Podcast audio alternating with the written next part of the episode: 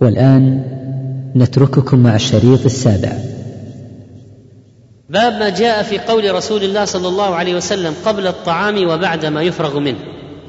وذكر فيه حديث أبي أيوب وهو ضعيف. ثم قال وعن عائشة قالت قال رسول الله صلى الله عليه وسلم إذا أكل أحدكم فنسي أن يذكر اسم الله تعالى على طعامه فليقل بسم الله أوله وآخره نسي أن يسمي. نسي أن يذكر الله يعني نسي أن يقول بسم الله. ماذا يقول؟ بسم الله أوله وآخره. إذا أكل أحدكم فنسي أن يذكر اسم الله تعالى على طعامه فليقل بسم الله أوله وآخره. بسم الله في أوله وفي آخره يعني في جميع أجزائه. ويمكن أن يقال بأوله نصفه الأول وبآخره نصفه الثاني. وفي الحديث استحباب التسمية في ابتداء الطعام وكذلك الشراب وفي كل أمر ذي بال. ويستحب أن يجهر بالتسمية ليسمع غيره ويذكره بها. ولو ترك التسمية في أول الطعام عامدا أو ناسيا أو جاهلا أو مكرها أو عاجزا ثم تمكن في أثناء الأكل استحب له أن يسمي ويقول بسم الله أوله وآخره. هل التسمية قبل الطعام واجبة؟ قال ابن القيم رحمه الله والصحيح وجوب التسمية على الأكل وهو أحد الوجهين لأصحاب أحمد وأحاديث الأمر بها صريحة لا معارض لها. وتاركها يعني تارك التسمية قبل الطعام شاركه الشيطان في طعامه وشرابه. والحكمة من التسمية قبل الطعام هي منع الشيطان من أن يأكل مع الإنسان فتنزع البركة منه فيكون الطعام الذي يظن أنه يكفيه لا يكفيه ويدل على هذا حديث حذيفة أن النبي صلى الله عليه وسلم قال إن الشيطان يستحل الطعام أن لا يذكر اسم الله عليه. فإذا لم يذكر اسم الله عليه استطاع الشيطان أن ينال منها منه. معنى هذا أن الشيطان يأكل ويشرب وينكح كما قالوا وشاركهم في الأموال والأولاد يشاركهم في وطئ زوجاتهم إلا إذا سمى فإنه إذا سمى الله إذا أتى أهله قال بسم الله فقدر بينهما شيء لم يضره الشيطان. ومعنى يستحل الطعام يعني يتمكن من أكله وهذا الحديث وهذا الحديث ونحوه في أكل الشيطان محمول على ظاهره وأنه يأكل حقيقة. وعن عمر بن أبي سلمة أنه دخل على رسول الله صلى الله عليه وسلم وعنده طعام قال ادن يا بني وسم الله وكل بيمينك وكل مما يليك. ادن اقترب. سم الله هذا أمر. ظاهره الوجوب كل بيمينك وذلك لأنه رآه تطيش يده في الصحفة فأراد أن يعلمه الطعام بكلام مختصر يناسب حال الغلام وسن هذا الصبي. ويدل على وجوب الأكل باليمين ورود الوعيد على الأكل بالشمال. وفي صحيح مسلم أن أن النبي صلى الله عليه وسلم رأى رجلا يأكل بشماله فقال كل بيمينه. قال لا أستطيع قال لا استطعت. ما منعه إلى الكبر. قال فما رفعها إلى فيه. شلت. شلت. انه عصى النبي صلى الله عليه وسلم وقال لا أستطيع وهو كاذب. يستطيع. شلت. ما رفعها بعد ذلك. وقد ثبت النهي عن الأكل بالشمال وأنه من عمل الشيطان. وقوله عليه الصلاة والسلام إن الشيطان يأكل بشماله ويشرب بشماله مقتضى هذا تحريم. الأكل بالشمال لأن التشبه بالشيطان لا يجوز. ولو كان الأكل بالشمال جائزا ما دعا على الذي رفض أن يأكل بيمينه. وقوله مما يليك يعني مما هو قريب منك. السنة الثابتة الأكل مما يليه لأن الأكل من موضع يد صاحبه سوء عشرة وترك المروءة وقد يتقذر صاحبه من ذلك. وقلنا سابقا إن الطعام إذا كان صنفا واحدا فإنه يأكل مما يليه. وإذا كان الطبق فيه أصناف مختلفة جاز له أن يمد يده إلى المكان الذي يريد أن يأخذ منه. فهذا بعض ما كان يقوله النبي صلى الله عليه وسلم ويرشد إليه في الطعام. والله تعالى أعلم. الحمد لله رب العالمين والصلاة والسلام على نبينا محمد وعلى آله وصحبه أجمعين وبعد.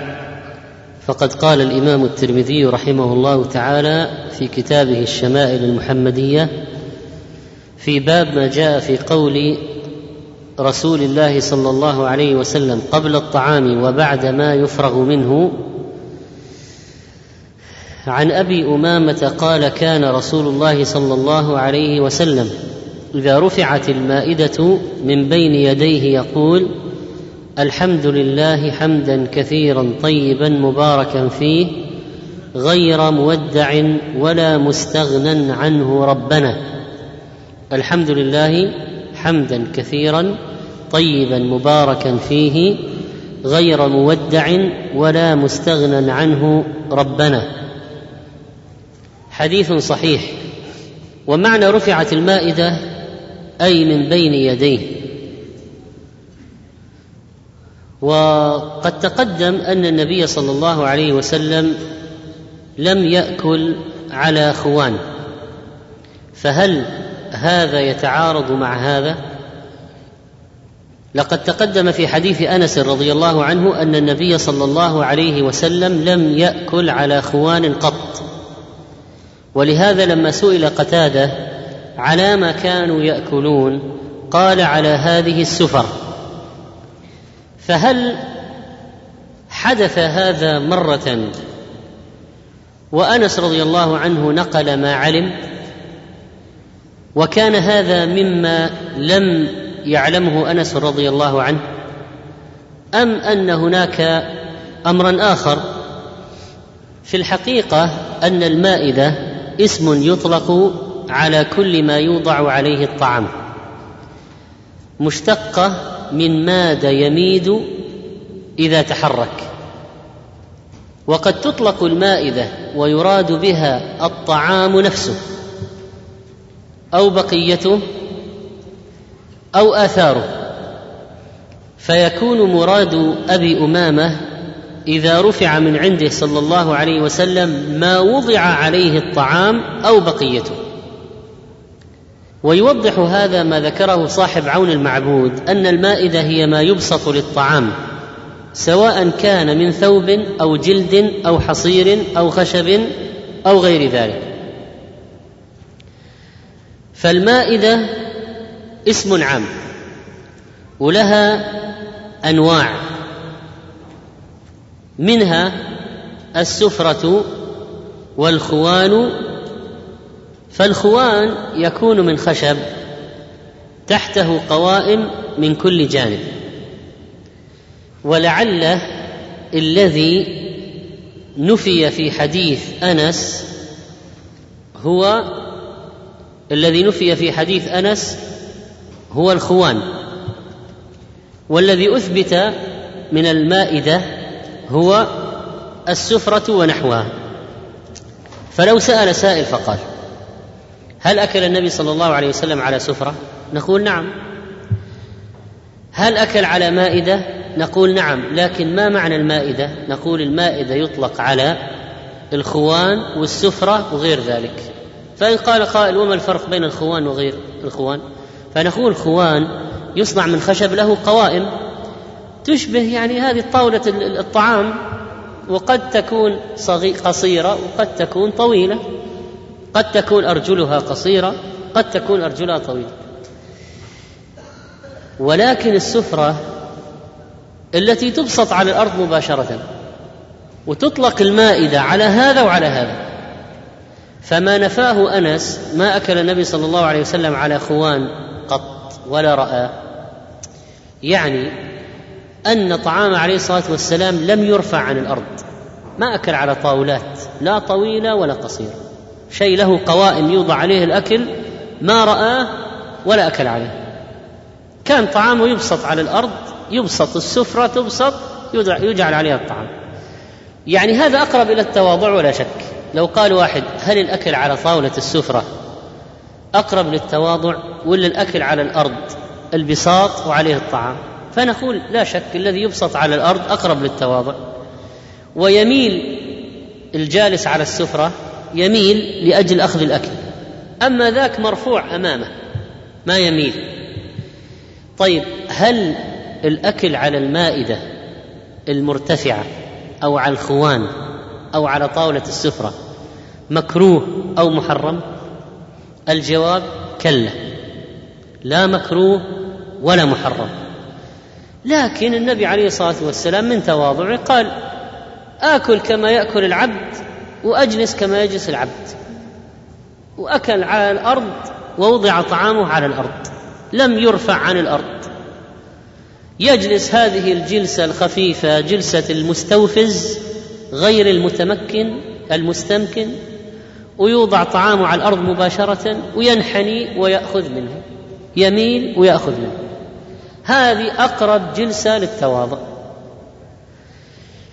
فهكذا كان عليه الصلاة والسلام يعني من جهة الزهد والتقلل من الدنيا والبعد عن مشابهة أهل الغنى والبطر والترف كان أبعد شيء عن هؤلاء. طيب هل يمكن أن يقال إن الأكل على طاولة السفرة بدعة؟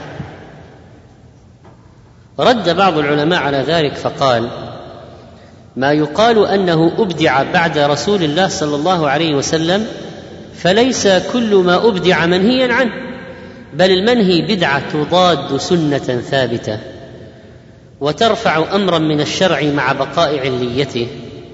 وليس في المائدة إلا رفع الطعام عن الأرض لتيسر الأكل. فاذا لو فرضنا أن الماء طاولة السفرة هذه بدعة فهي ليست بدعة في الدين ليست بدعة في عبادة. وإنما هو ما ابتدعه الناس من الأشياء التي فيها تسهيل فيها خدمة فيها قضاء حاجة غرض مثلا حرية في الحركة.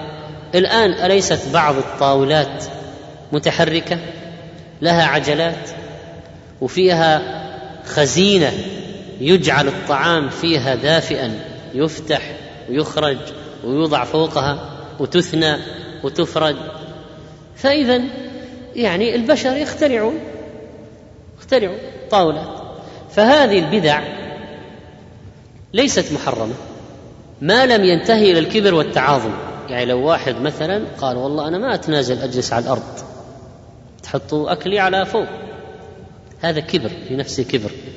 هذا مذموم.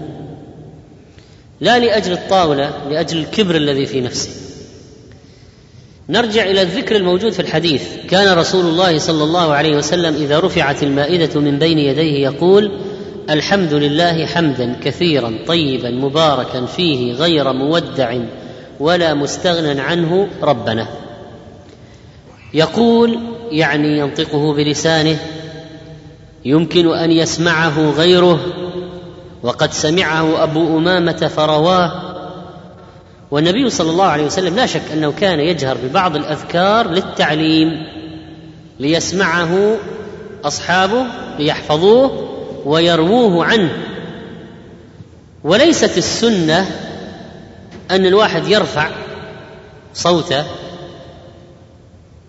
ولكن إذا كان في فائدة من الرفع من تعليم الحاضرين أو بعضهم أو ولد له أو زوجة يعلمه هذا الذكر فهذا طيب. بل قالوا والسنة أن لا يرفع صوته بالحمد عند الفراغ من الأكل إذا لم يفرغ جلساؤه كي لا يكون منعا لهم. يعني لو واحد انتهى من الطعام والبقية ما انتهوا. فلو قال الحمد لله. يعني يحرج الآخرون أنهم الآن كأنهم لا يستطيعون الإكمال والمواصلة. ولذلك قالوا لا يجهر لئلا يحرج الآخرين. الحمد لله ما معناه؟ ثناء على الله تعالى المستحق للحمد. لماذا؟ لذاته العلية. وصفاته الحسنى وأفعاله الجميلة الجليلة الصادرة عن حكمته وعلمه والتي من جملتها ومن ضمنها الإطعام. ولذلك يقول الحمد لله. اذا الحمد ثناء على الله المستحق للحمد. الحمد لله حمدا مفعول مطلق منصوب. الحمد لله حمدا كثيرا لا نهاية له وافرا طيبا يعني خالصا من الرياء والسمعة مباركا فيه يعني ذا بركة لا ينقطع لأن نعمه لا تنقطع فينبغي أن يكون الحمد غير منقطع أيضا. ولذلك يقول الحمد لله حمدا كثيرا طيبا مباركا فيه. غير مودع يعني غير متروك.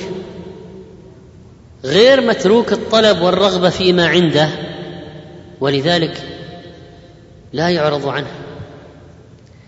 ولا مستغنى عنه ربنا. ولا مستغنى عنه. ولا مستغنى عنه. من الذي يستغني ومن الذي لا يستغني؟ الله سبحانه وتعالى غني عن عباده. والعباد لا يستغنون عن ربهم ولا عن نعمه وهم ما زالوا ولا يزالون وسيظلون محتاجين إليه. فإذا معنى قوله ولا مستغنى عنه ربنا يعني يا ربنا أي هو محتاج إليه غير مستغن عنه العبد لا يستغني. طيب في رواية للبخاري غير مكفي ولا مودع ولا مستغنى. غير مكفي ما معناه؟ يعني غير محتاج إلى أحد لأنه هو الذي يطعم عباده ويكفيهم. وقال بعض العلماء غير مكفي يعني لم نكتف من فضله ونعمته بل نحن لازلنا بحاجة إليه. وفي هذا دليل على أن الإنسان ينبغي له إذا أكل اكلا أن يحمد الله سبحانه وتعالى وأن يقول الحمد لله الذي أطعمني هذا ورزقنيه من غير حول مني ولا قوة. فلولا أن الله يسر لنا الطعام ما حصلنا عليه كما قال تعالى أفرأيتم ما تحرثون؟ أأنتم تزرعونه أم نحن الزارعون؟ لو نشاء لجعلناه حطاما فظلتم تفكهون إنا لمغرمون بل نحن محرومون. فلولا أن الله يسر للإنسان الطعام ما استطاع أن يأكله.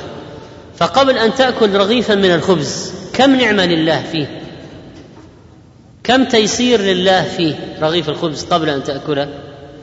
لله فيه عدة نعم وتيسيرات كثيرة فمن ذلك أنه يسر بذر القمح ويسر نباته ويسر حصاده ويسر طحنه ويسر عجنه ويسر خبزه ويسر إحضاره. مثلا كل هذا من تيسيرات الله تعالى. في رغيف خبز. فلولا أن الله يسر نبات البذرة ما أكلت الرغيف. ولولا أن هذه البذرة نبتت وأثمرت ما أكلت. ولولا أن الثمر هذا القمح السنابل استحصدت ما أكلت. ولولا أن هذا المحصود أخذ وفرك ويبس وطحن ما أكلت. ولولا أن هذا المطحون عجن وخبز ما أكلت. فإذا الإنسان لو تأمل في كل نعمة مثل هذا هذا اي كم نعمة لله فيه؟ إذا هو مأخوذ من مصنوع من النفط مثلا شوف كم خطوة في استخراجه وشحنه وتصنيعه واستيراده وشرائه يعني لو أردنا أن نعد كم يسر الله في كل نعمة ما ننتهي. ولهذا قال بعض العلماء إن الطعام لا يصل إلى الإنسان إلا وقد سبق نحو مئة نعمة من الله. ولكن أكثر الناس في غفلة عن هذا. ما يفكرون. خلاص جاهز. شيء أمامه موجود. ما يفكر. كم نعمة فيه لله؟ ما يفكر. ولو أنه فكر لرأى, لرأى نعما كثيرة جدا. الدفتر. الذي يكتب فيه والقلم والسيارة. إيه كم نعمة فيها؟ حتى وصلت إليك واستعملتها. كم نعمة؟ قال وعن عائشة رضي الله عنها قالت كان النبي صلى الله عليه وسلم يأكل الطعام في ستة من أصحابه فجاء أعرابي فأكله بلقمتين. كان النبي صلى الله عليه وسلم يأكل الطعام في ستة من أصحابه. فجاء أعرابي فأكله بلقمتين. فقال رسول الله صلى الله عليه وسلم لو سمى لكفاكم. حديث صحيح. فأكله بلقمتين بغير تسمية. ولو سمى يعني لو قال بسم الله لكفاكم الطعام. وهذا الحديث يدل على أن التسمية فيها بركة في الطعام وعدم التسمية تذهب بالبركة. وفي الحديث جفاء الأعراب وجهلهم بالأحكام وفي الحديث أن من أسباب البركة في الطعام ماذا؟ غير التسمية. ماذا؟ ها؟ لا من الحديث من الحديث.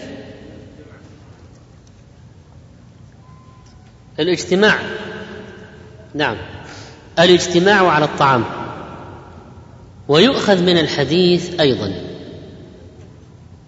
يؤخذ من الحديث فرق بين رد السلام وبين التسمية. فما هو هذا الفرق؟ فكروا معي. فكروا. ما هو الفرق بين التسمية وبين رد السلام؟ من هذا. ماذا تقولون؟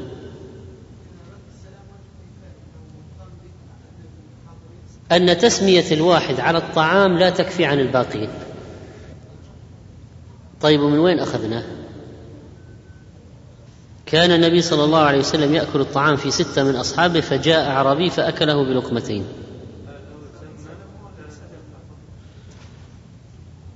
لا نحن الآن ماذا نريد؟ التسمية تسمية الواحد أو البعض في الطعام لا تجزي عن البقية. كل واحد لازم يسمي كيف أخذنا؟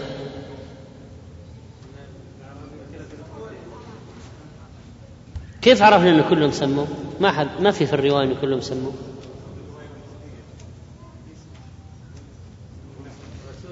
إنه على الأقل على الأقل النبي عليه الصلاة والسلام سمى وهو لا يغفل عن الذكر. ومع ذلك ما كفى عن الأعرابي. اذا في الحديث أن تسمية الواحد لا تجزئ عن الباقين. تسمية الواحد على الطعام لا تجزئ عن الباقين. وعن أنس رضي الله عنه أن النبي صلى الله عليه وسلم قال إن الله ليرضى عن العبد أن يأكل الأكلة فيحمده عليها أو يشرب الشربة فيحمده عليها. رواه مسلم. وقوله أن يأكل الأكلة أي بسبب أن يأكل الاكله أو لأجل أن يأكل أو وقت أن يأكل. يرضى من العبد أن يسمي الله. والأكلة هي المرة الواحدة من الأكل كالغداء أو العشاء. تسمى أكلة. نحن نسميها الآن وجبة. نسميها وجبة. إن الله ليرضى عن العبد أن يأكل الأكلة فيحمده عليها أو يشرب الشربة فيحمده عليها. على كل واحدة من الأكل أو الشرب. طيب لقد وردت عدة أحاديث في أذكار ما بعد الطعام. فماذا نفعل؟ هل نجمعها جميعا ونقولها؟ الجواب الأحسن أن ينوع فيها فمرة يقول هذا ومرة يقول هذا وهكذا. ولا يقتصر على واحد بس. هذا أفضل. هذا أفضل.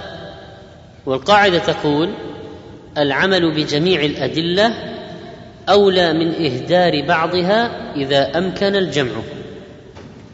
فأنت ممكن تحفظ نصوص الأذكار التي تقال بعد الطعام ومرة تقول هذا ومرة تقول هذا ومرة تقول هذا. أولى من أنك تقول واحد تلغي البقية.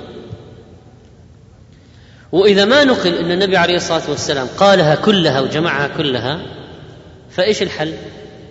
إنك مرة تقول هذا ومرة. مثل دعاء الاستفتاح. ممكن تجد الآن مثلا تجد أكثر من خمس صيغ أدعية استفتاح مختلفة. ماذا تفعل؟ تقولها كلها في صلاة واحدة كل صلاة تقولها كلها؟ طيب إذا ما ورد؟ إيش نفعل؟ مرة نقول هذا مرة نقول هذا مرة نقول هذا وهكذا. ولا يمنع أن تكون هناك صيغة مشهورة أكثر من صيغة وصيغة تقال أكثر من بقية الصيغ لكن نستعمل بقية الصيغ بالتنويع. مرة هذا مرة هذا مرة هذا. ثم قال رحمه الله باب ما جاء في قدح النبي صلى الله عليه وسلم. عن ثابت قال أخرج إلينا أنس بن مالك قدح خشب غليظا. مضببا بحديد. فقال يا ثابت هذا قدح رسول الله صلى الله عليه وسلم. ما معنى مضببا؟ يعني مشدودا بضباب من حديد. جمع ضب وهي الحديد العريضة التي يجمع فيها الخشب ويمنع من التفرق. وهذا فيه إشارة إلى تواضع النبي صلى الله عليه وسلم. قدح من خشب غليظ مضبب بحديد. هذا الذي كان عليه الصلاة والسلام يستعمله. وعن أنس قال لقد سقيت رسول الله صلى الله عليه وسلم بهذا القدح الشراب كله الماء والنبيذ والعسل واللبن. طيب الحديث يدل على جواز شرب النبيذ فكيف هذا؟ أليس النبيذ مسكرا ولا يجوز شربه؟ فالجواب أن النبيذ يطلق على كل ما ينتبذ يعني يلقى في الماء. يعني التمر كانوا ياخذونه يلقونه في الماء ينقعونه في الماء ينقعونه. فيشرب الماء وفيه حلاوة التمر حلاوة التمر. هذا يسمى نبيذا لكن ما تخمر ولا صار مسكرا. فهذا نبيذ جائز. أما إذا تخمر وصار مسكرا فهذا نبيذ محرم. اذا لو واحد قال كيف شرب النبيذ؟ يقول سقيت رسول الله صلى الله عليه وسلم بهذا القدح الشراب كله الماء والنبيذ والعسل واللبن كيف شرب النبيذ؟ والنبيذ أليس محرما؟ فنقول النبيذ من جهة اللغة اسم لكل ما ينتبذ يجعل في الإناء في الماء مثلا. ومن شرب الأولين من شراب الأولين أنهم كانوا يلقون التمر في الماء مدة ثم يشربون الماء فيكون له حلاوة من أثر التمر. هذا ما تخمر ولا يسكر فلا بأس به. بخلاف ما لو تخمر وسكر صار يسكر فلا يجوز شربه. ولذلك ما كان يستعمل بعد ثلاث لأن بعد الثلاث يكون عرضة للتخمر. قال باب ما جاء في قدح النبي صلى الله عليه وسلم. وأراد أن يستدل به على ماذا؟ على زهد النبي صلى الله عليه وسلم فمن أين نستدل على الزهد؟ لقد سقيت رسول الله صلى الله عليه وسلم بهذا القدح الشراب كله الماء والنبيذ والعسل واللبن من أين نأخذ التواضع أو من أين نأخذ الزهد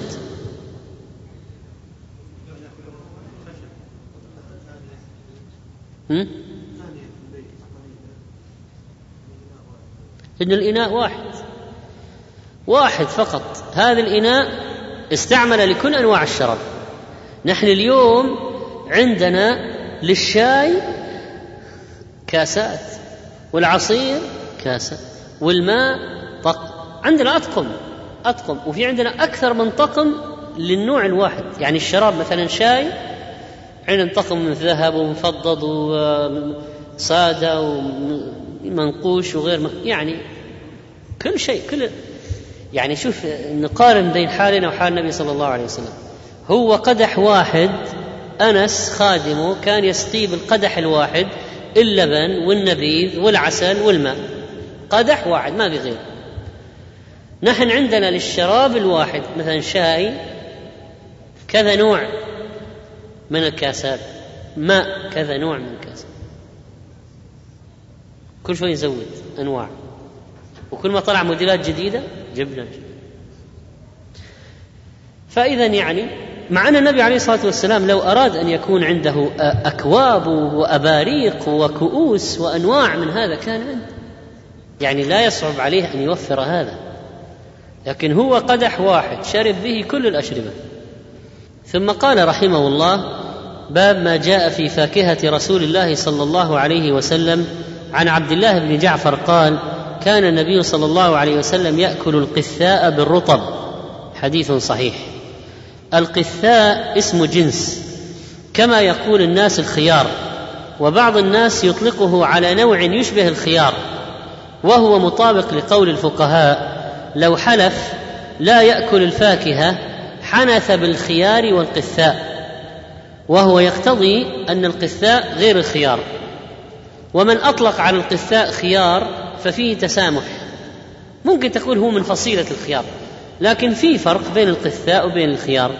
فأنت تجد مثلا قثاء محزز واحيانا ملون أو في لونين محزز بخلاف مثلا الخيار.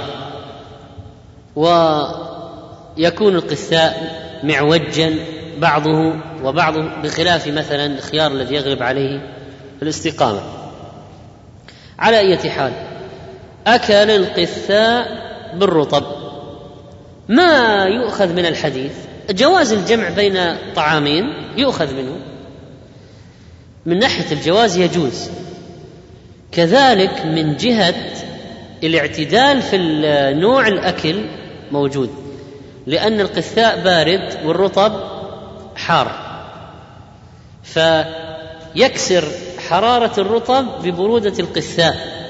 والنبي عليه الصلاة والسلام كان معروفا عنه الاعتدال حتى في اختيار الأطعمة طريقة تناول الأطعمة. ومن فوائد أكل هذا المركب تعديل المزاج. قالوا يعني إن القثاء بالرطب يعدل المزاج ويسمن ويسمن. والدليل على التسمين ما يلي. أخرج ابن ماجه من حديث عائشة رضي الله عنها أنها قالت أرادت أمي أن تهيئني للسمن لتدخلني على النبي صلى الله عليه وسلم. لأن عائشة كانت نحيلة ولما زوجوها وأرادوا إدخالها على النبي صلى الله عليه وسلم اقترب موعد الدخلة أمها تريدها أن تسمن قليلا لتكون أملأ للعين عين الزوج وأقوى على العمل. قالت أرادت أمي أن تهيئني للسمن لتدخلني على النبي صلى الله عليه وسلم فما استقام لها ذلك يعني ما وجدت طريقه إلا. قالت حتى أكلت الرطب بالقثاء فسمنت كأحسن السمن. رواه أبو داود وابن ماجه. وقال الألباني صحيح. فإذا إذا كان المرأة عندها بنت نحيلة وأرادت أن تزوجها وأن تسمن قليلا فعندها القثاء بالرطب. جرب. إيش خسراني؟ القثاء بالرطب. رخيص. بس بس النحيف يجرب مو كل. عن عائشة رضي الله عنها أن النبي صلى الله عليه وسلم كان يأكل البطيخ بالرطب ورواه أبو داود وزاد يقول نكسر حر هذا ببرد هذا وبرد هذا بحر هذا. حديث صحيح. إذا كان من اعتداله في الطعام عليه الصلاة والسلام أنه كان بالإضافة للقثاء بالرطب كان يأكل البطيخ بالرطب. والبطيخ بارد والرطب حار وهذا يعدل هذا وهذا يعدل هذا. قال نكسر حر هذا ببرد هذا. هذا الأولى تعود على إيش؟ على الرطب. وهذا الثانية على البطيخ. قال نكسر حر هذا ببرد هذا وبرد هذا بحر هذا. شوف الاعتدال. يعني حتى في الأطعمة لما يمزج بين اثنين مو أي اثنين. ما هو أي اثنين. يختار ينتقي بطيخ مع مع الرطب. قثاء مع الرطب. واختلف هل المراد بالبطيخ الأخضر أم الأصفر؟ قال الحافظ رحمه الله المراد به الأصفر بدليل ورود الحديث بلفظ الخربز. رواية أخرى جاءت بلفظ الخربز. قال وكان يكثر وجوده في أرض الحجاز بخلاف البطيخ الأخضر. بخلاف البطيخ الأخضر. وقال بعضهم المراد به الأخضر لأن الأصفر فيه حرارة أكثر والأخضر فيه برودة أكثر. والخطابي رحمه الله قال في إثبات الطب والعلاج ومقابلة الشيء الضار بالشيء النافع المضاد له في طبعه على مذهب الطب والعلاج. في هذا الحديث طب وعلاج واعتدال في المأكل. وعن أنس قال رأيت رسول الله صلى الله عليه وسلم يجمع بين الخربز والرطب والخربز هو البطيخ وقد تقدم. فاذا الأصفر الذي كان معروفا بأرض الحجاز من القديم واستعمله عليه الصلاة والسلام لتعديل الطعم. نسأل الله سبحانه وتعالى أن يرزقنا اتباع سنة نبيه وأن يجعلنا ممن يتعلم ما ينفعه وينتفع بما تعلمه إنه سميع مجيب. الحمد لله رب العالمين والصلاة والسلام على نبينا محمد وعلى آله وصحبه أجمعين وبعد. فقد قال الإمام الترمذي رحمه الله تعالى في كتابه الشمائل المحمدية في باب ما جاء في فاكهة رسول الله صلى الله عليه وسلم عن أبي هريرة رضي الله عنه قال كان الناس إذا رأوا أول الثمر جاءوا به إلى رسول الله صلى الله عليه وسلم فإذا أخذه رسول الله صلى الله عليه وسلم قال اللهم بارك لنا في ثمارنا وبارك لنا في مدينتنا وبارك لنا في صاعنا ومدنا. اللهم إن إبراهيم عبدك وخليلك ونبيك وإني عبدك ونبيك. وإنه دعاك لمكة وأنا أدعوك للمدينة. بمثل ما دعاك به لمكة ومثله معه. قال ثم يدعو أصغر وليد يراه فيعطيه ذلك الثمر. قال الترمذي حديث حسن صحيح. وقوله إذا رأوا أول الثمر جاءوا به يفعلون ذلك الصحابة يفعلون ذلك رغبة في دعائه عليه الصلاة والسلام في الثمر وللمدينة والصاع والمد وإعلاما له عليه الصلاة والسلام بابتداء صلاحها لما يتعلق بذلك من أحكام كالزكاة أنه قرب أخذ الزكاة وآتوا حقه يوم حصاده وغير ذلك. وكما كانوا يأتون بثمارهم كانوا يأتون بصبيانهم أول الولادة. ليحنكهم عليه الصلاة والسلام فينالون من بركة ريقه. وقوله اللهم بارك لنا في ثمارنا يعني بالنمو والحفظ من الآفات. وبارك لنا في مدينتنا بكثرة الأرزاق ودوامها على أهلها. وبارك لنا في صاعنا ومدنا الصاع مكيال ووحدة حجمية تكال به الأشياء ويسع أربعة أمداد من مد الشخص المتوسط. مد اليدين الملتصقتين المتوسطتين. الصاع يسع أربعة أمداد. ونحن على مقربة من صدقة الفطر فإن وزن ما في الصاع يختلف بحسب المادة الموضوعة فيه لأن كثافة المواد تختلف والصاع وحدة حجمية وليس وحدة وزنية ليس مثل الكيلو. ولذلك فإن وزن صاع الرز يختلف عن وزن صاع التمر وقد يختلف عن وزن صاع القمح ويختلف عن وزن صاع الزبيب وهكذا. نظرا لاختلاف كثافة المواد والحبوب التي تملأ فيه.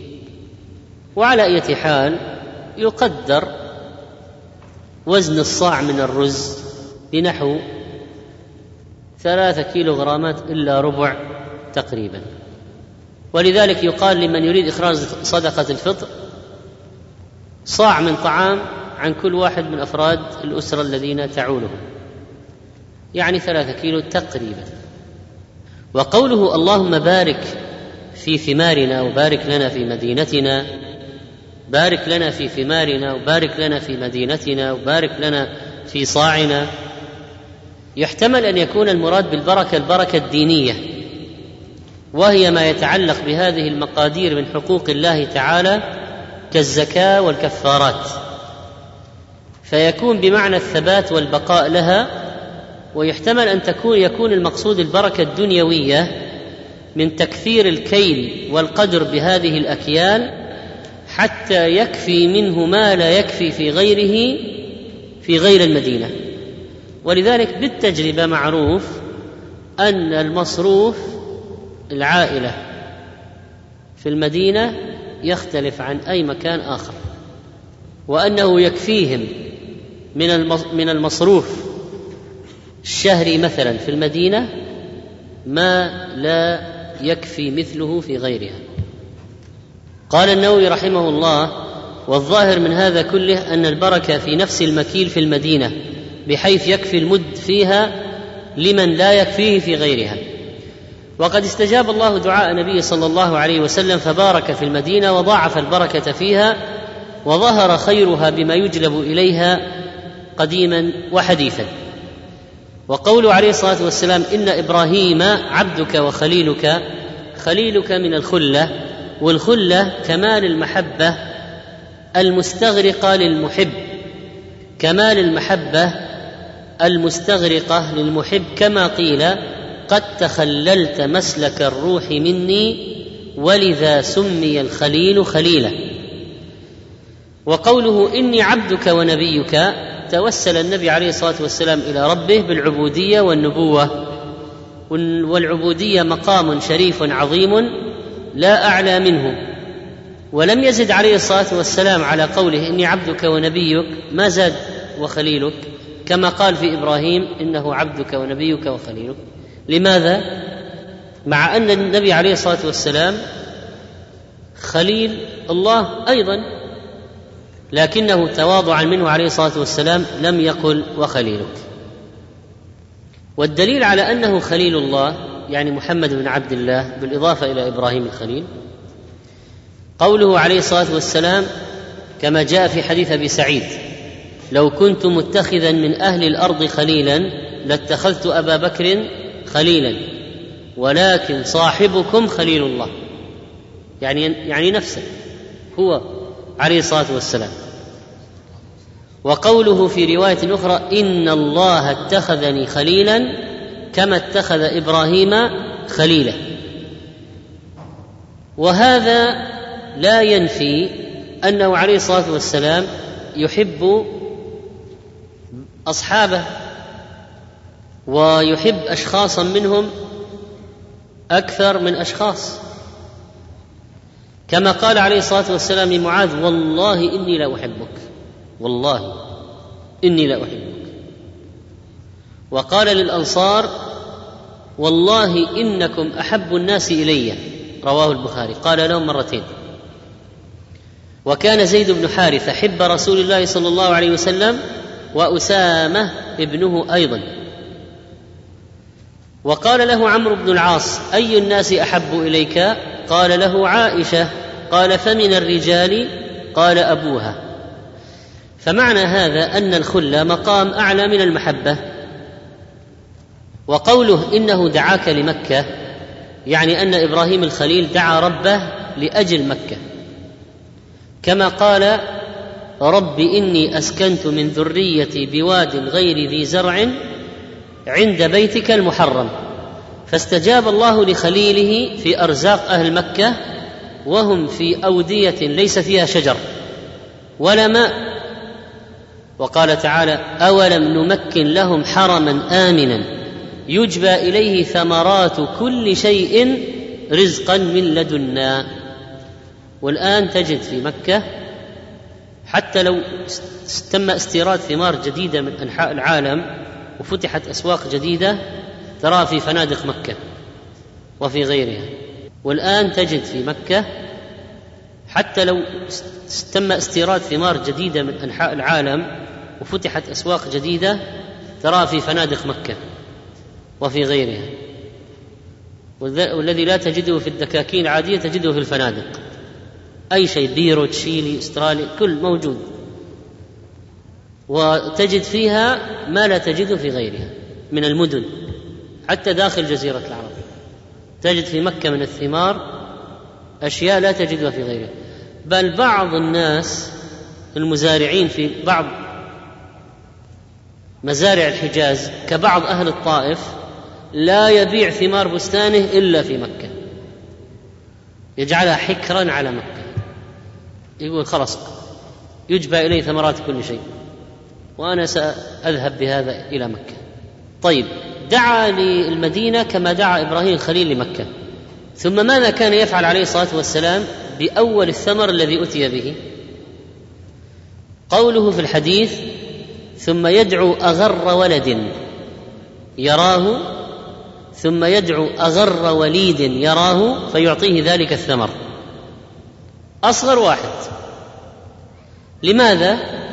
لأنه سيكون أرغب الحاضرين فيه وأشدهم تطلعا إليه وحرصا عليه. وبالإضافة إلى ذلك فإنه عليه الصلاة والسلام عنده من كمال الشفقة على الصغار ما يجعله يتصرف هكذا فيعطيه أصغر من عنده من الأولاد. يعطي هذه الثمرة التي جيء بها. هذه عينة هذه هذا لا يكفي الجميع. هذا أول الثمر يؤتى به فيعطيه أصغر من عنده من الأولاد. وهكذا أصحاب النفوس الزكية والأخلاق الرضية فيهم من الشفقة على الصغار ما يراعون به أحوالهم. ثم قال باب ما جاء في صفة شراب النبي صلى الله عليه وسلم. عن عائشة رضي الله عنها قالت كان أحب الشراب إلى رسول الله صلى الله عليه وسلم الحلو البارد صححه الألباني. والمراد به الماء العذب والعيون والآبار الحلوة ولذلك كان يستعذب له الماء. ويؤيد هذا ما رواه أبو داود عن عائشة رضي الله عنها قالت كان عليه الصلاة والسلام يستعذب له الماء من السقيا. قال الحافظ سنده جيد. وفي لفظ يستقى له الماء العذب من بئر السقيا. ولعلهما مكانان ولا منافاة بين كونهما عينا وبئرا ويمكن أن تكون أمكنة متعددة. طيب إذا بعضهم فسر حديث الحلو البارد الماء العذب بخلاف الماء المالح مثلا الماء العذب بخلاف الماء الذي فيه مرارة مثلا كان أحب الشراب إليه الحلو البارد ففهم بعض الشراح أن المقصود الماء العذب. وفهم بعضهم أن المقصود الماء الممزوج بالعسل أو المنقوع فيه زبيب وتمر ونحو ذلك. قال ابن القيم والأظهر أنه ما يعمه أنه يعمهما جميعا. طيب فإن قال قائل ألم يرد أنه عليه الصلاة والسلام كان أحب المشروبات إليه اللبن وأنه لما خير في الرؤيا اختار اللبن؟ فيقال الكلام على الشراب الذي هو ماء أو ما فيه ماء.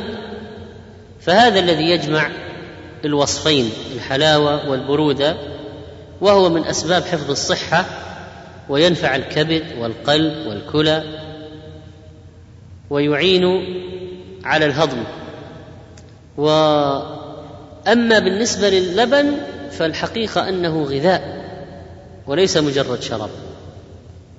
قال الحافظ رحمه الله في حديث عائشة يستعذب له دليل على استطابة الأطعمة وأن ذلك جائز. يعني أنه يؤتى به إليه لمعرفتهم بأنه يحبه. وقد قال عز وجل يا أيها الذين آمنوا لا تحرموا طيبات ما أحل الله لكم ولا تعتدوا إن الله لا يحب المعتدين. نزلت في ناس أرادوا الامتناع عن لذائذ المطاعم وحرموها على أنفسهم. قال وعن ابن عباس قال دخلت مع رسول الله صلى الله عليه وسلم أنا وخالد بن الوليد على ميمونة فجاءتنا بإناء فيه لبن. فشرب رسول الله صلى الله عليه وسلم وأنا على يمينه وخالد على شماله. فقال لي الشربة لك. لماذا؟ ابن عباس يقول دخلت أنا وخالد. أين جلس ابن عباس؟ على يمين النبي صلى الله عليه وسلم. وخالد جلس على يسار النبي صلى الله عليه وسلم. فقال النبي صلى الله عليه وسلم لابن عباس الشربة لك. لماذا؟ لأنه عن اليمين مع أنه أصغر سنا من خالد. ولكن أراد أن يراعي الكبير أيضا فقال الشربة لك فإن شئت آثرت بها خالدا.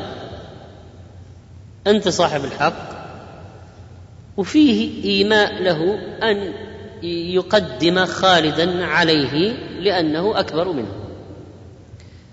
لكن ابن عباس رضي الله عنه مع صغر سنه كان ذا فطنة ونباه. فقلت ما كنت أوثر على سؤرك أحدا. السؤر البقية والفضل. وبما أن النبي عليه الصلاة والسلام إذا شرب من إناء فإن الماء الذي شرب منه فيه بركة فبقيته مباركة.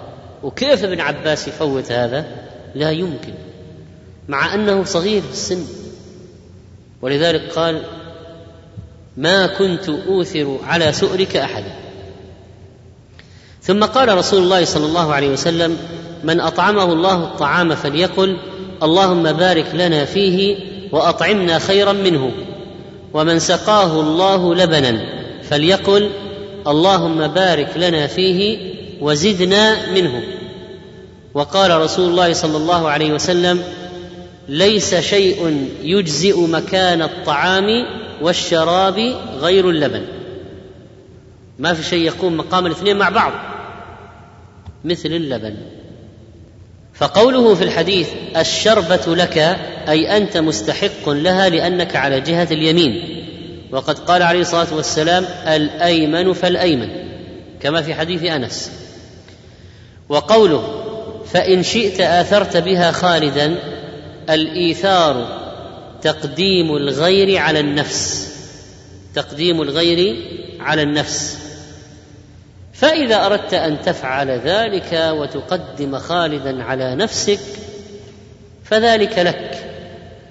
وهذا تطيبا لخاطره وتنبيها له على الإيثار وأنه أولى للأدب مع الكبير. لكن ابن عباس رضي الله عنه قال ما كنت أوثر على سؤرك أحدا. يعني ما كنت لأختار على نفسي بفضل منك أحدا. فبين ابن عباس أن سؤر النبي صلى الله عليه وسلم فيه بركة وشربه شرف عظيم وهذا الذي حمله على عدم الإيثار. ولذلك قال العلماء إنه لا يؤثر في القرب الدينية والطاعات وإنما الإيثار ما كان في حظوظ النفس فيكره أن يؤثر غيره على موضع في الصف الأول مثلا أو على موضعه في الصف الأول. فبعض الناس إذا جاء واحد وهو في الصف الأول جاء واحد في فيرجع يقول تفضل تفضل. فيقال كيف تؤثر بالأجر والفضل غيرك على نفسك. ابدا وفي ذلك فليتنافس المتنافسون. وليس أن تتخلى عن الأجر والفضل لغيرك. اللهم إلا إذا دعت المصلحة الشرعية إلى ذلك.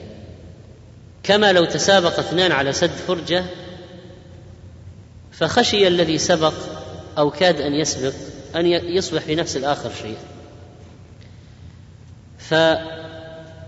فتركها له لا تفريطا في الأجر ولا في الصف الأول ولا في فضل الصف الأول لكن تلافيا لما يمكن أن يحدث في النفس فيكون له أجر من جهة أخرى. لكن الأصل أنه لا إيثار في القربات والطاعات. فاذا لو صار في تنافس على من يدفع إفطار صائم ما يقول لا أنت تفضل ادفع. لا. إلا إذا كما قلنا المسألة صار أوشك أن يحدث فيها أشياء في النفوس فربما يكون تركها تلافيا لهذا. ومن أسباب منع سحب شخص من الصف الأول إذا جاء واحد والصف مكتمل حاول أن يجد مكانا ما استطاع. هل يسحب واحد؟ لا. لأن سحبه ينقله من المكان الأفضل إلى المكان المفضول بلا حق. الآن هو جاء مبكرا. وإيش ذنبه؟ لماذا يسحب؟ طبعا في تشويش عليه وفي فتح فرجة في الصف وفي تحريك نصف الصف كله ليسد الفرجة وستبقى في النهاية الفرجة. فلا يسحب. فضلا عن أن يكون كذاك الذي دخل المسجد وجد الصف مليان. حدثني أحد الشباب قال أنا كنت واقف في الصف الأول فدخل واحد وجد الصف مليئا ممتلئا. يقول سحبني ووقف مكاني. على أي حال السحب ليس هو الراجح ولا ينبغي أن يسحب غيره. ينتظر أن يأتي شخص آخر ليصف معه. وإذا خشي فوات الصلاة كبر وراءهم وحيدا وصلاته صحيحة لأنه واجب يسقط بالتعذر. قوله طعاما غير اللبن. وبارك لنا فيه البركة زيادة الخير ونماؤه وثباته. وأطعمنا خيرا منه يعني من طعام الجنة أو أعم. وأما اللبن يقول بارك لنا فيه وزدنا منه. إذا لو تجيء بأي طعام تقول اللهم بارك لنا فيه وزدنا خيرا منه. اللبن تقول اللهم بارك لنا فيه وزدنا منه. مرة أخرى. غير اللبن تقول اللهم بارك لنا فيه وأطعمنا خيرا منه.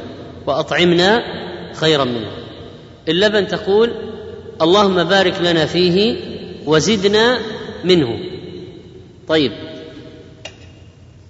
قوله من سقاه الله لبنا يعني ضيف شخص.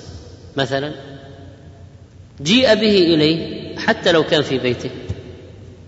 وهذا يدل على أنه لا شيء خير من اللبن في الغذاء والشراب معا. طبعا اللبن الذي نسميه نحن حليب حليب هو اللبن في النصوص الشرعية.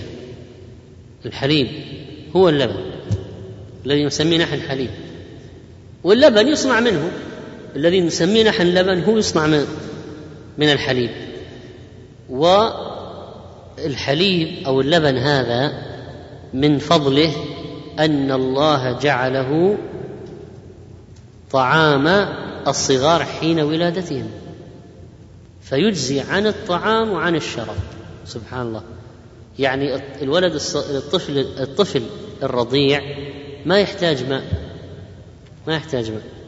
لأن الله جعل في هذا الحليب أو اللبن هذا اللبن الأم طعاما وشرابا. ولذلك هو في الحديث قال ليس شيء يجزئ مكان الطعام والشراب غير اللبن. فلا شيء يكفي في دفع الجوع والعطش مثل اللبن. والحديث فيه استحباب التيامن فيه استحباب التيامن في كل ما كان من الإكرام. وأن الأيمن في الشراب ونحوه يقدم ولو كان صغيرا أو مفضولا. وقد كان ابن عباس أصغر من خالد. وقدم الأعرابي على أبي بكر فقد كان عن يمينه أعرابي وعن يساره أبا بكر. فقال عمر اعط أبا بكر يا رسول الله فأعطى الأعرابي. وقال الأيمن فالأيمن. ولا شك أن الأعرابي دون أبي بكر في الفضل. ومع ذلك فقد قدمه النبي صلى الله عليه وسلم لأن جهة اليمين مفضلة على جهة الشمال.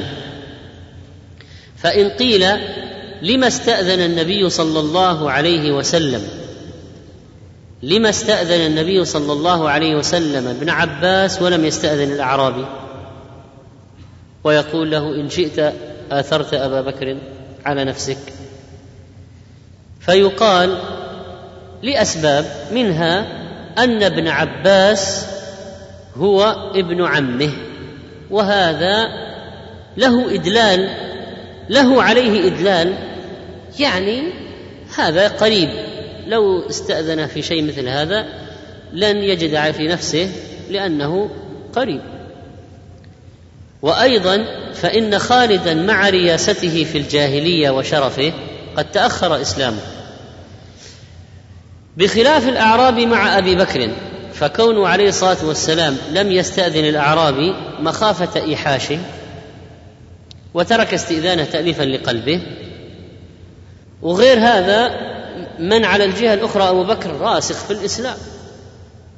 ولا يحتاج أن يقول الأعرابي آثر من أجل فلان. هذا أبو بكر لا يحتاج إلى هذه المراعاة بخلاف خالد الذي كان حديث عهد بالإسلام. وفي الحديث وفي الحديث أن من سبق إلى موضع مباح أو مكان في مجلس عالم فهو أحق به ولا ينحى لمجيء من هو أولى منه.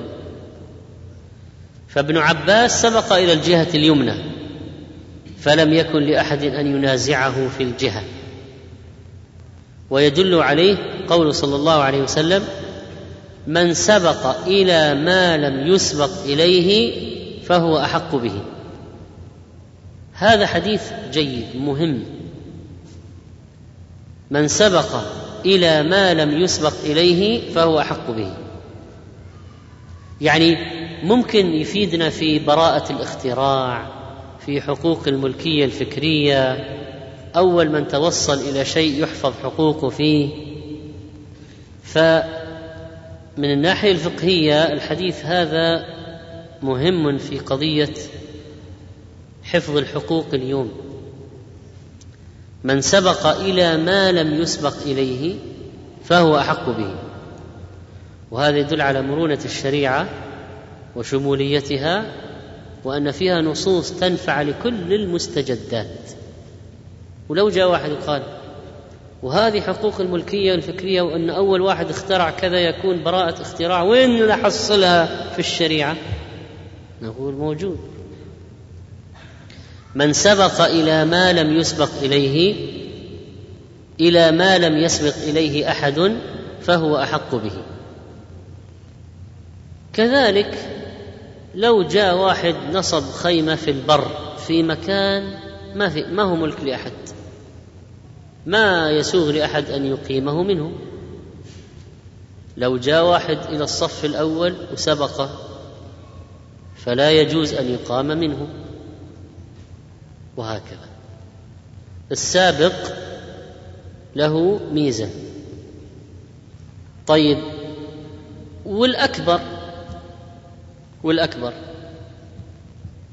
فيقال إذا تساووا في الجهة إذا تساووا في المكان فيقدم الأكبر حينئذ. كما لو كانوا كلهم أمامه. ما في يمين ويسار. هب أنهم جميعا امامه أنت أمامك ثلاث أشخاص. ما أحد عن يمينك ولا أحد عن شمالك. تريد أن تعطيه ممكن تعطي الأكبر. وتكون هذه الصورة مخصوصة من الأيمن فالأيمن. وفي الحديث استئذان صاحب الحق حتى لو كان صغيرا حتى لو لم يكن بالغا. ما دام مميزا فإنه يستأذن حتى لو كان صبيا. وفي هذا إعطاء الصغار القدر والقيمة والمكانة وفي ذلك من حسن التربية ورفع معنوياتهم ما لا يخفى. والله تعالى أعلم وصلى الله على نبينا محمد. الحمد لله رب العالمين وصلى الله على نبينا محمد وعلى آله وصحبه أجمعين. وبعد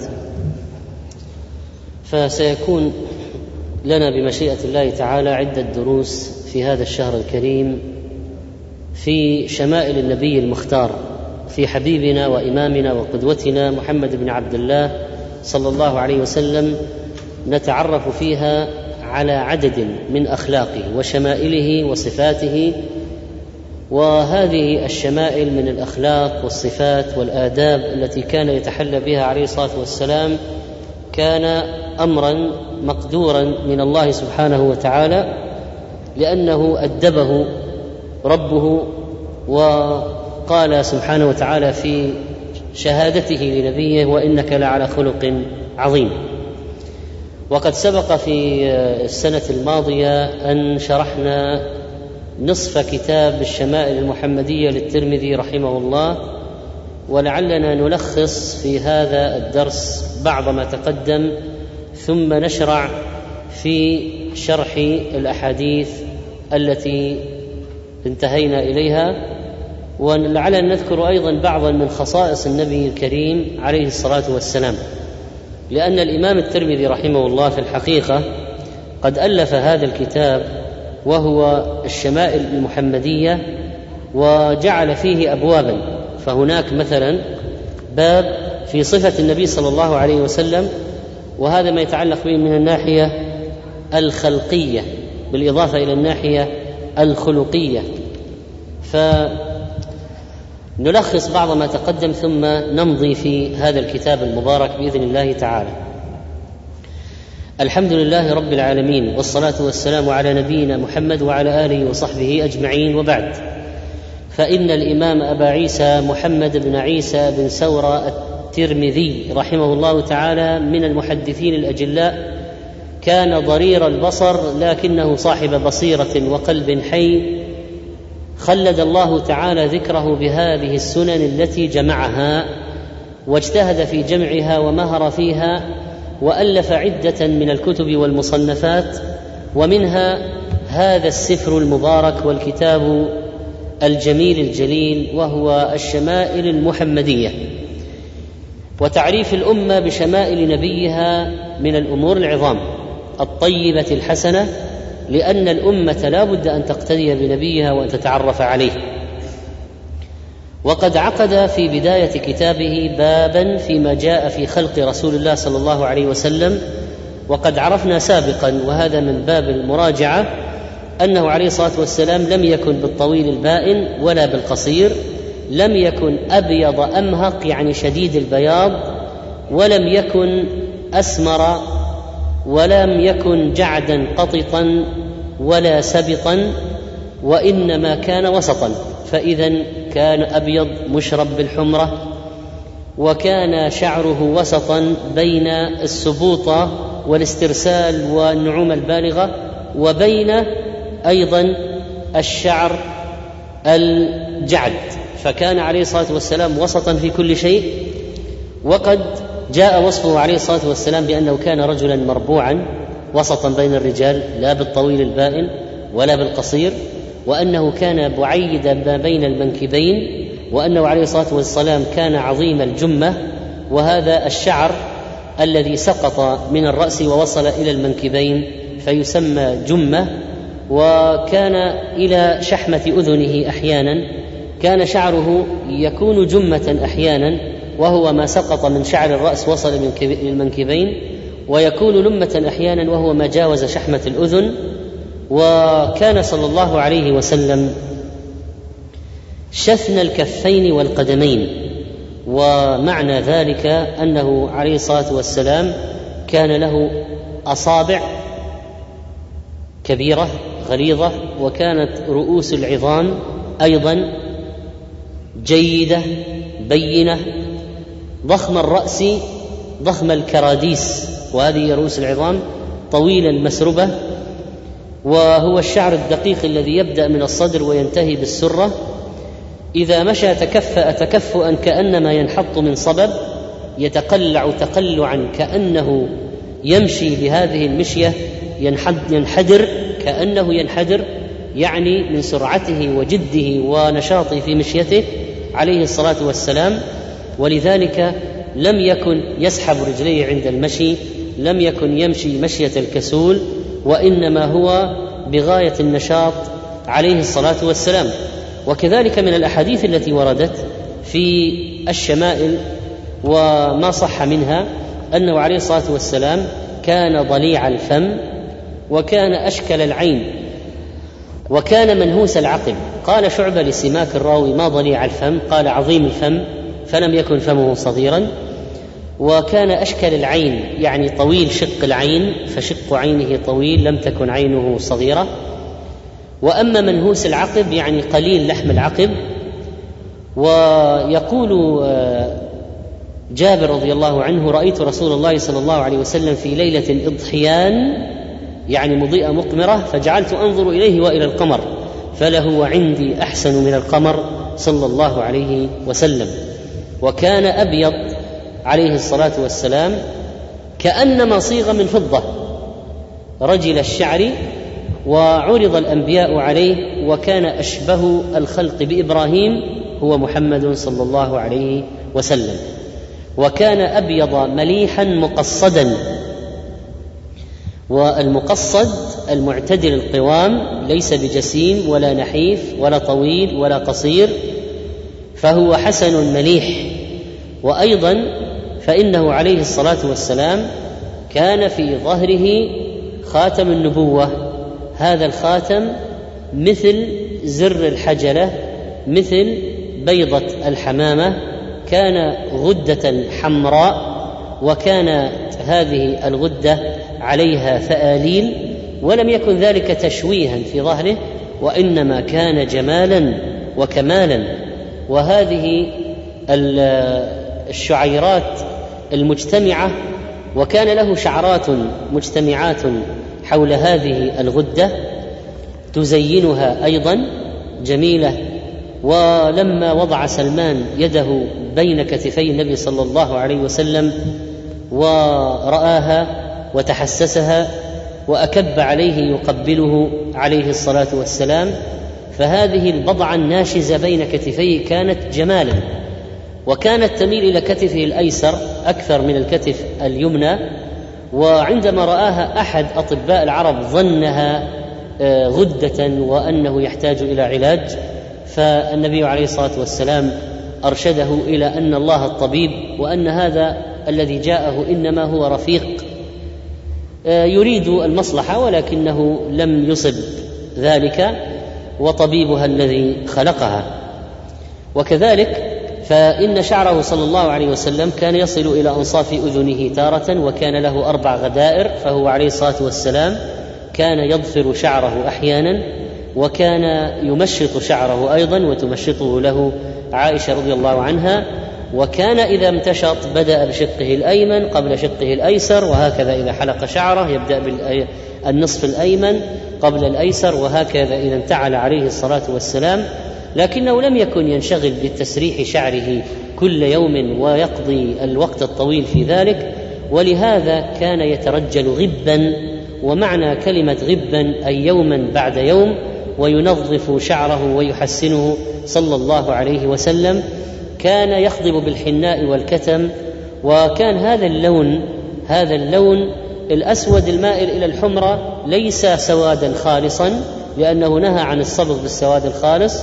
وكذلك فإنه عليه الصلاة والسلام كان له شعرات بيض في عارضيه وفي لحيته وفي مفارق رأسه وفي العنفقة لا تزيد عن أربع عشرة شعرة بيضاء. هكذا عدها الصحابة لأنهم ما تركوا شيئا إلا عدوه ووصفوه ونقلوه إلينا حتى كأننا ننظر إلى نبينا صلى الله عليه وسلم ولذلك كان شيبه أحمر كما وصف لأنه كان يخضب ويصبغ ذلك الشيب كان يخضب بالحناء.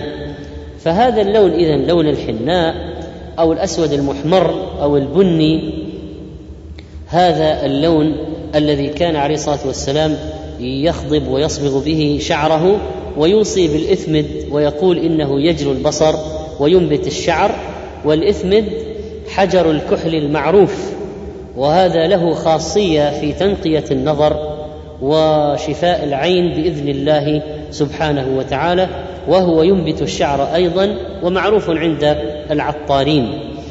وكان عليه الصلاة والسلام يلبس القميص وهو ما يشبه ثيابنا اليوم وهذا الثوب الذي نلبسه كان يسمى عند العرب قميصا وكان كمه عليه الصلاة والسلام إلى الرسغ وكان يتوشح بثوبه ويلفه حول جسده. أيضا له إزار ورداء وهذه الحلة المعروفة مكونة من قطعتين غير القميص الذي هو قطعة واحدة.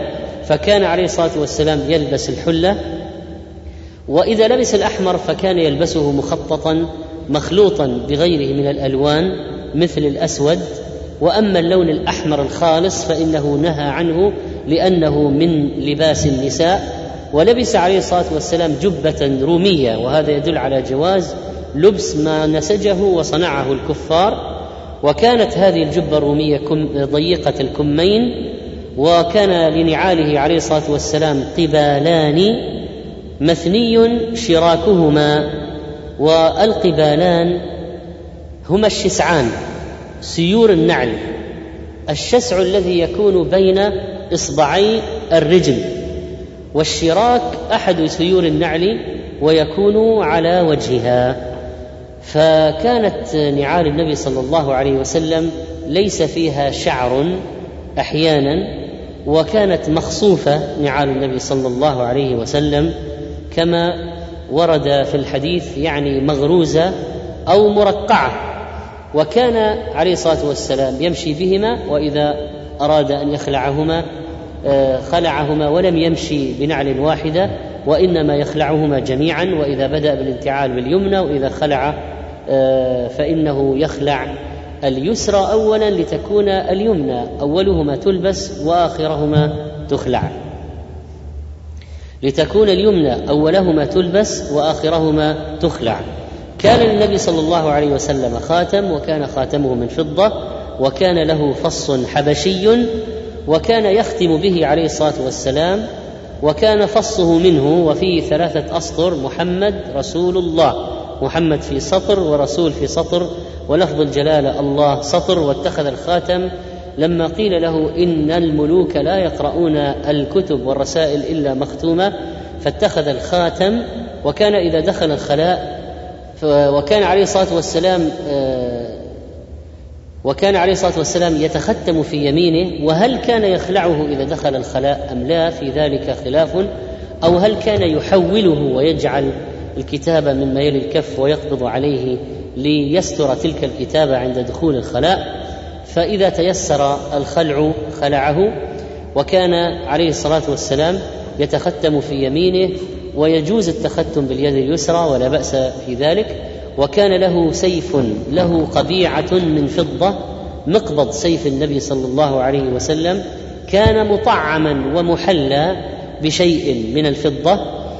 وكذلك فإنه عليه الصلاة والسلام كان له درع وهذا من اتخاذ الأسباب في القتال. وظاهر في أحد بين درعين فلبسهما اتقاء لضربات العدو. وله مغفر يتقي به آه، الضرب على الرأس فيستر رأسه. وعلمنا بهذا اتخاذ الأسباب مع أن الله عصمه من الناس وربه يحميه. ولكن علم الأمة كيف تعمل وتتخذ الأسباب ولا تكسل. وكان له عمامة سوداء عليه الصلاة والسلام كان إذا اعتم بها سدلها بين كتفيه.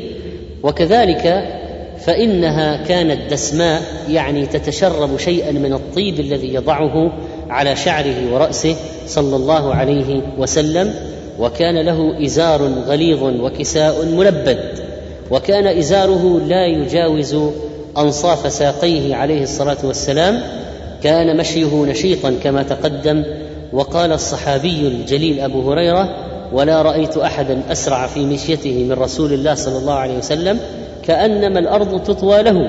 إنا لنجهد أنفسنا وإنه لغير مكترث.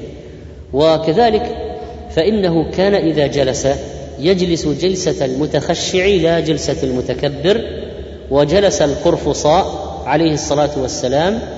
وهذا معناه أنه يجلس على اليتين ويلصق فخذه ببطنه ويضع يديه على ساقيه. وكذلك وضع إحدى رجليه على الأخرى مرة واحتبى أيضا مرة واتكأ على وسادة في أحيان وكان صلى الله عليه وسلم يتكئ في مجلسه ويعتدل إذا أراد أن يقول كلاما مهما ليتبين للناس خطورته. وكان صلى الله عليه وسلم ذا عيش ذا عيش يسير ما شبع من خبز قط ولا لحم إلا على ضفف. إذا نزل به ضيوف.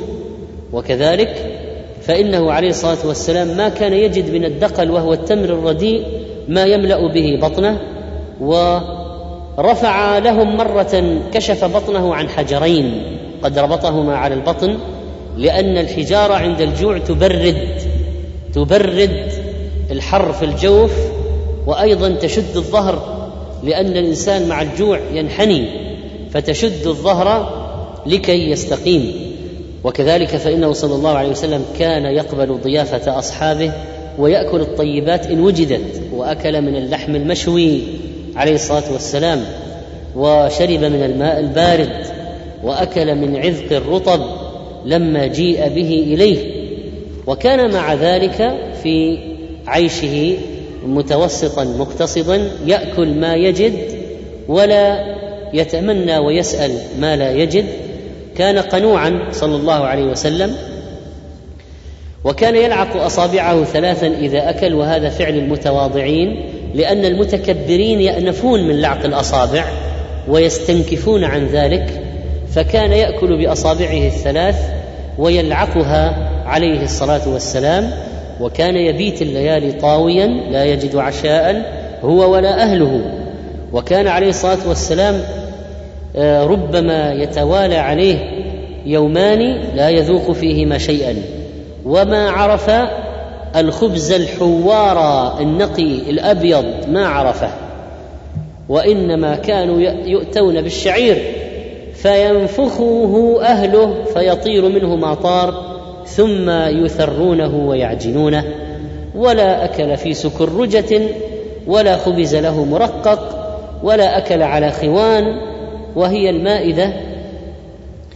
ما أكل النبي صلى الله عليه وسلم على خوان وهو المرتفع عن الأرض الذي يوضع عليه الطعام. وليس معنى ذلك أنه حرام ولكن من تواضعه أنه ما عرف ذلك ولا رآه ومن زهده عليه الصلاة والسلام وكان أكله على السفرة التي تبسط على الأرض والنطع من الجلد الذي يمد ويوضع عليه الطعام وأثنى على الخل وقال نعم الإدام الخل وحصل أنه عليه الصلاة والسلام أكل لحم دجاج كما قال أبو موسى الأشعري أنه رآه فإذا لم يكن في زهده في الطعام آه، لأنه آه، يحرم الطيبات أو يمتنع عنها بل إذا وجدت أكل منها.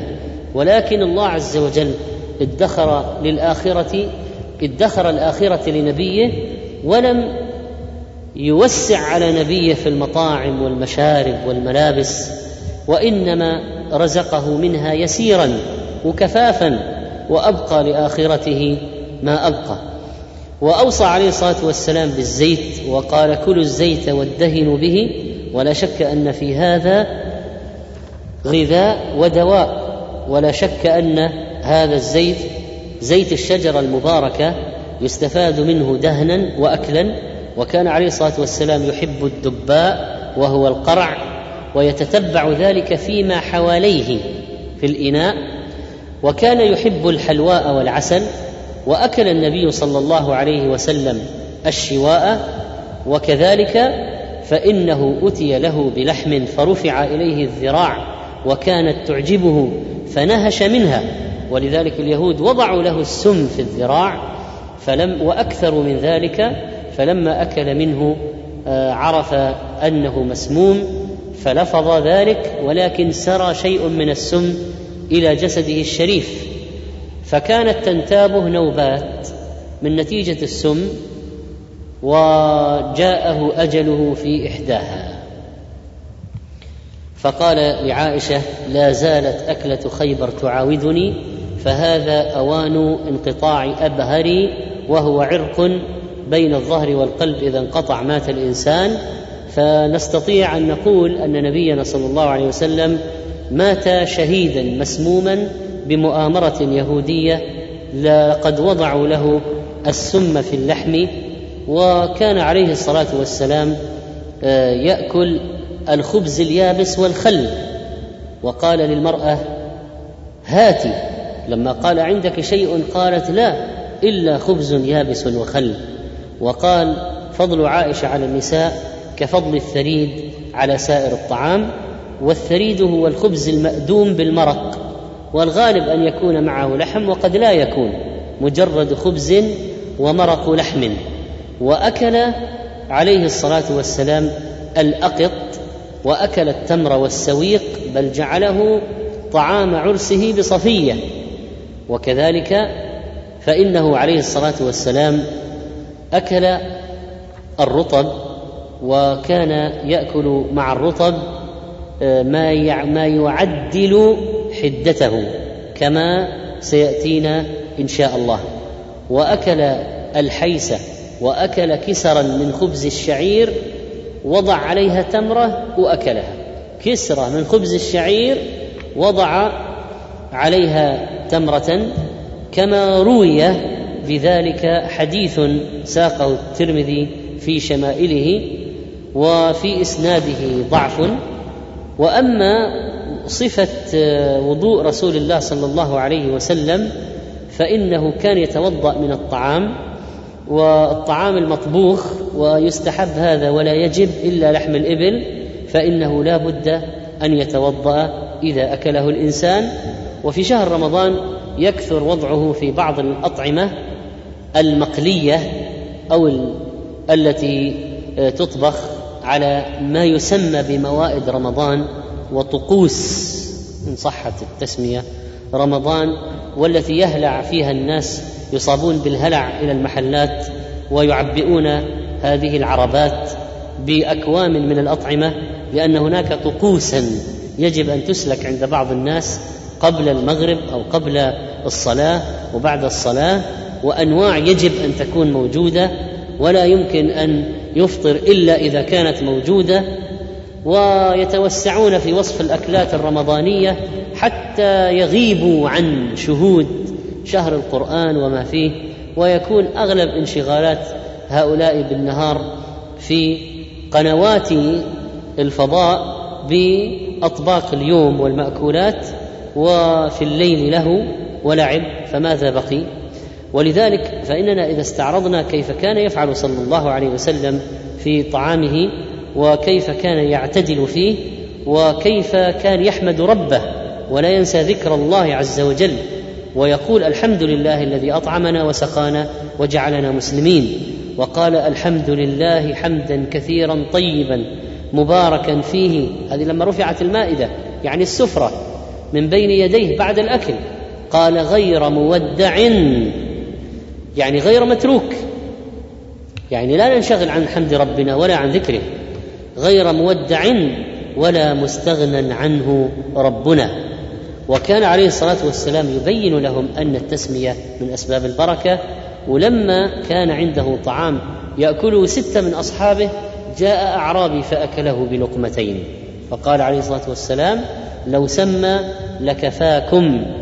والله لا يرضى إن الله لا يرضى عن العبد أن يأكل الأكل فيحمده عليها أو يشرب الشرب فيحمده عليها كان النبي عليه الصلاة والسلام قدحا من خشب غليظا مضببا بحديد هذا الذي يشرب فيه يشرب الماء والعسل واللبن. هذا ما تم استعراضه في السنة الماضية في شمائل النبي عليه الصلاة والسلام ووصلنا إلى باب ما جاء في فاكهة رسول الله صلى الله عليه وسلم. وهذا الباب سنشرحه بمشيئه الله تعالى في الدرس القادم ونجعل هذه كالمراجعة لما سبق آه، بيانه في السنة الماضية. ونعيش مع النبي عليه الصلاة والسلام في هذه الليالي الشريفة المباركة. وهذا مقصود أن نعيش مع النبي عليه الصلاة والسلام في رمضان. ونعرف من هديه وشمائله وأحواله وأخلاقه ما نزيد به إيماننا.